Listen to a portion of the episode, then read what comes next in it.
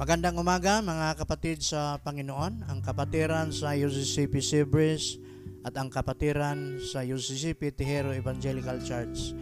Magkaisa tayo ngayong araw sa atin pong pagdiriwang ng Lulan Cavite South Manila Conference Sunday. Yan, good morning sa ating lahat mga kapatid sa pananampalataya. At ngayon nga sa pagdiriwang natin ng LCSMC Sunday at pagdiriwang natin bilang isang malawak na pamayanan ng mga mananampalataya, nagkakasama tayo ngayon sa pagkakataong ito para pagbulay-bulayan ang salita ng ating Panginoon na mula sa Ebanghelyo ni Juan, chapter 11 verses 38 to 44. Mangyaring buksan ninyo ang inyong mga Biblia at atin itong sabay-sabay na basahin. Muling nabagbag ang kalooban ni Jesus pagdating sa libingan. Ang pinaglibingan kay Lazaro ay isang yungib na natatakpan ng malaking bato. Alisin ninyo ang bato, sabi ni Jesus. Sumagot si Marta, Panginoon, nangangamoy na po siya ngayon. Apat na araw na siyang patay. Sinabi ni Jesus, hindi ba't sinabi ko sa iyo na kung sasampalataya ka ay makikita mo ang kaluwalhatian ng Diyos. At inalis nila ang bato. Tumingala si Jesus at ang wika, Ama, nagpapasalamat ako sa iyo sapagkat dininig mo ako. At alam kong lagi mo akong dinirinig. Ngunit sinasabi ko ito dahil sa mga taong naririto upang maniwala silang ikaw ang nagsugo sa akin. Pagkasabi nito, sumigaw siya, Lazaro, lumabas ka.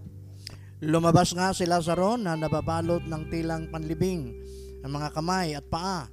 May nakabalot ding tila sa mukha niya. Inutos ni Jesus sa kanila, kalagan ninyo siya at nang makalakad siya. Mga Puri, kapa- purihin ang Panginoon sa pagkabasa ng kanyang mga salita. Tayo'y sandali mo ng manalangin.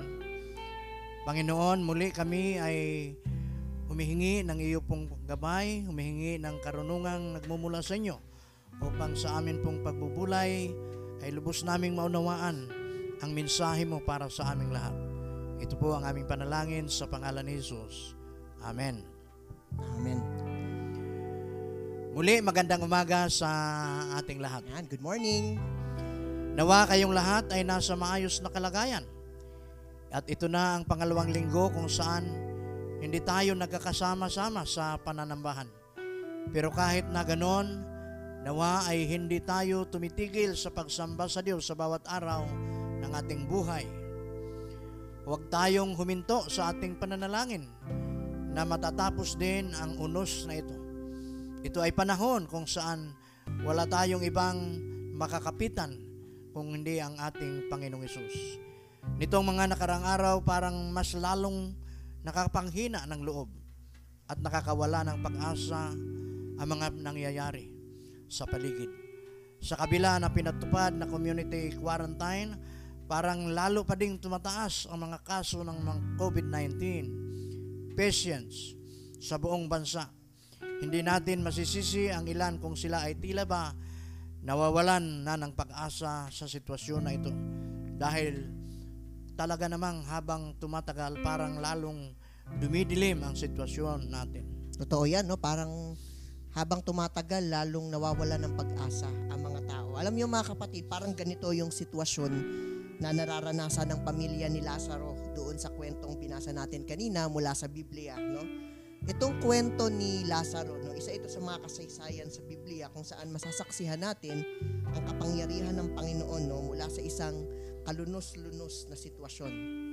Kung babasahin natin mga kapatid yung buong chapter 11 no, ng Ebanghelyo ni Juan, makikita natin doon kung gaano kalapit si Jesus sa pamilya ni Lazaro. Maging yung kanyang mga kapatid, no, yon si si Maria at saka si Marta, ay maraming beses nating mababasa sa mga ebanghelyo, no? Kaya pwede nating sabihin na itong pamilyang ito, sila ay isang pamilya na malapit na kaibigan ni Jesus. Sila ay matapat na mga mananampalataya, no? At sila ay katuwang ni Kristo sa kanyang ministeryo. Kaya naman, ganoon na lamang ang pagkalungkot ni Jesus nung nabalitaan niya na pumanaw na ang kanyang kaibigan na si Lazaro. Isa ito sa mga kwento kung saan mababasa natin mga kapatid na umiyak si Jesus, no? Tumangis siya sa kalungkutan na nararamdaman niya.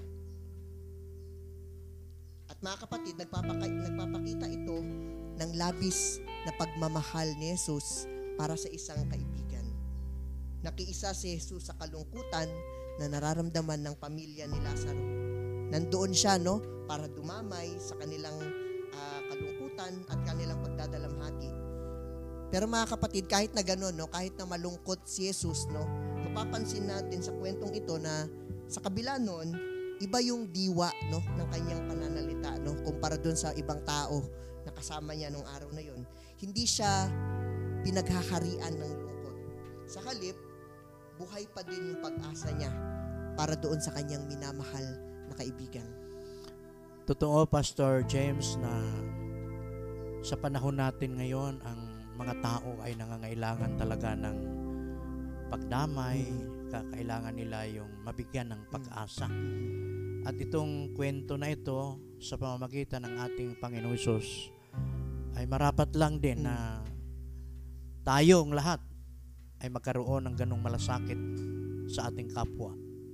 Yung atin pong pagbibigay ng lakas ng loob instead na panghihinain ng loob ang iba. At sa ganitong mga panahon, tinatawag nga tayo na sundin ang halimbawa ni Jesus. Sa paanong paraan ba tayo nagpapakita ng pagmamahal sa kapwa?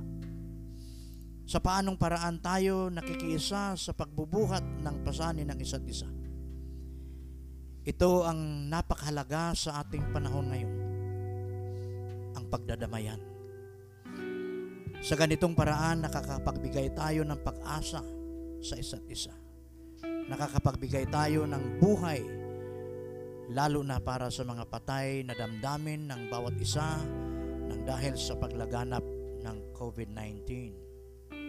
At alam niyo mga kapatid, no, sa totoo lang, no, mahirap itong isagawa no, sa sitwasyon natin ngayon. No. Si Jesus, ito isang halimbawa, no, nung nabalitaan niyang namatay yung kaibigan niyang si Lazaro, no, hindi siya nagdalawang isip, agad siyang tumungo doon sa kanilang tahanan para damayan yung pamilya. Pero maha- mahirap ata ito para sa atin ngayon, no?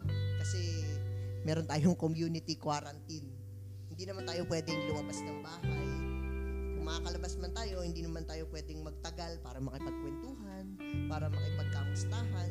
Dahil kapag nagtagal tayo, nilalagay naman natin yung ating sarili sa peligro, no?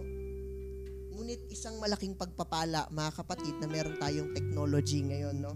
Sa ganitong paraan, hindi man tayo nagkikita, pwede pa din tayong mag-usap-usap, no? Pwede pa rin tayong magkamustahan at hindi na mamata, hindi na mamatay yung pagiging isang pamayanan ng mga mananampalataya, no? Sa halip mas lalong lumalawak at nagkakaroon ng buhay, no? At yun nga ang pinagdiriwang natin lalo ngayon. Pinagdiriwang natin yung ating pagiging isang pamayanan bilang isang kumperensya, no? Malawak ang pamayanan natin bilang mga mananampalataya na pwedeng magdamayan sa panahon na ito. Kaya nawa, kahit hindi tayo nakikita-kita sa personal, patuloy pa din nating kamustahin ang isa't isa. Kahit sa Facebook o sa text. Yung simpleng, kamusta ka na kapatid? Kasama ka palagi sa aking mga pananalangin. Ay malaking bagay na upang ipakita ang ating pagdamay at pagmamahal sa isa't isa. Sa ngayon, yun ang ating magagawa upang sundin ang halimbawa ni Jesus na dumamay sa kanyang mga kaibigan na nagdadalamhati.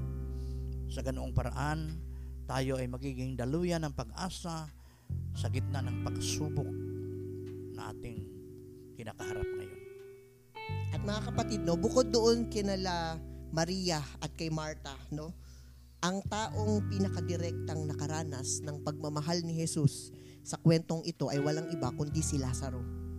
Apat na araw na siyang patay, mga kapatid, no, nung dumating si Jesus doon sa kanilang tahanan. At pwede nating tanungin ng ating mga sarili, sino ba naman ang mag-aakala na may pag-asa pang bumangon ng isang taong pumanaw na, no, at nakalibing na. Apat na araw ng patay. Ngunit dahil sa himalang ito, nakayag ang kapangyarihan ng Panginoon. Nakayag ang katotohanan na ang kamatayan ay hindi pa katapusan. Palaging mayroong pag-asa kahit ano pang bigat at hirap ang nararanasan natin no sa tulong ng ating Panginoon malalampasan natin ang mga bagay na ito at naranasan nga yun mismo ni Lazaro naranasan niya yung buhay matapos ang kamatayan. Nangangahulugan lamang ito mga kapatid na mararanasan din natin itong lahat dahil labis tayong minamahal ng ating Panginoon. Alam mo, Pastor James, marami ang nagsasabi parang patay na daw ang ating komunidad sa ngayon. Oo. Nawala tayo sa normal nating pamumuhay. Hindi tayo makapaghanap buhay. Ang mga estudyante ay hindi makapasok sa eskwelahan. At nakakalungkot na maraming mga graduating students ang pinagkaitan ng pagkakataon na magmarcha at tanggapin ang kanilang diploma. Dahil sa COVID-19, ni hindi man lamang tayo makapunta sa simbahan para makita ang isa't isa at makapagtipon bilang magkakapatid sa pananampalataya.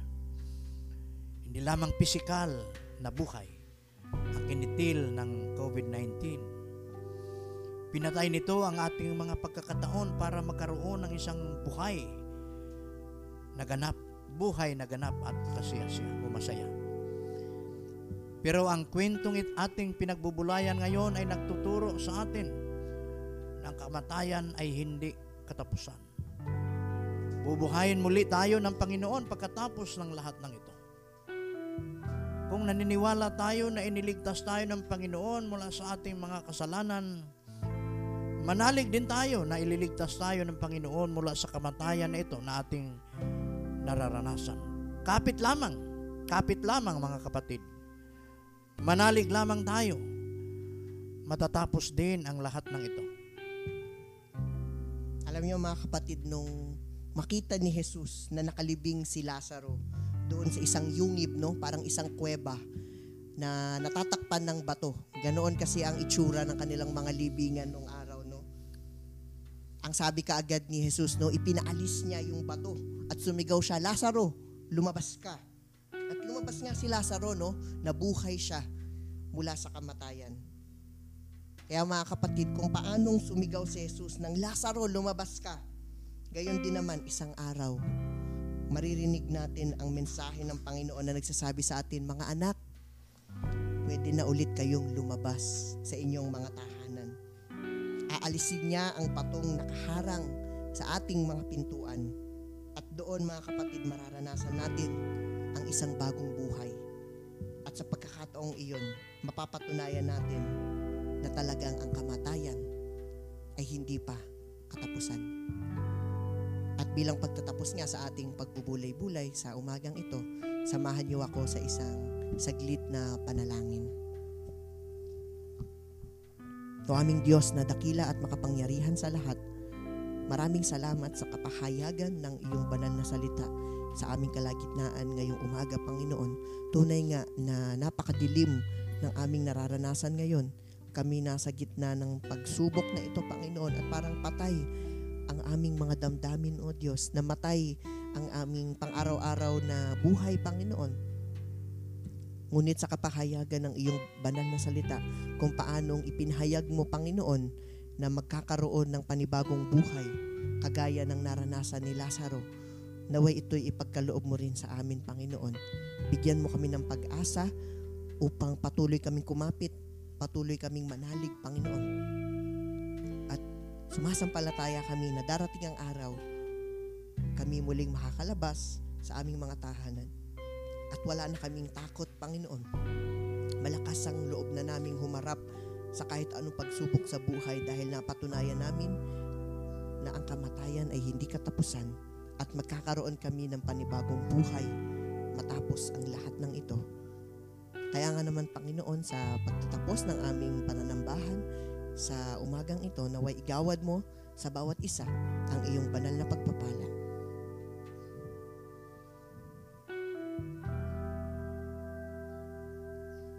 At ngayon mga kapatid, humayo kayong lahat na taglay ang kapangyarihan ng Diyos na manilikha.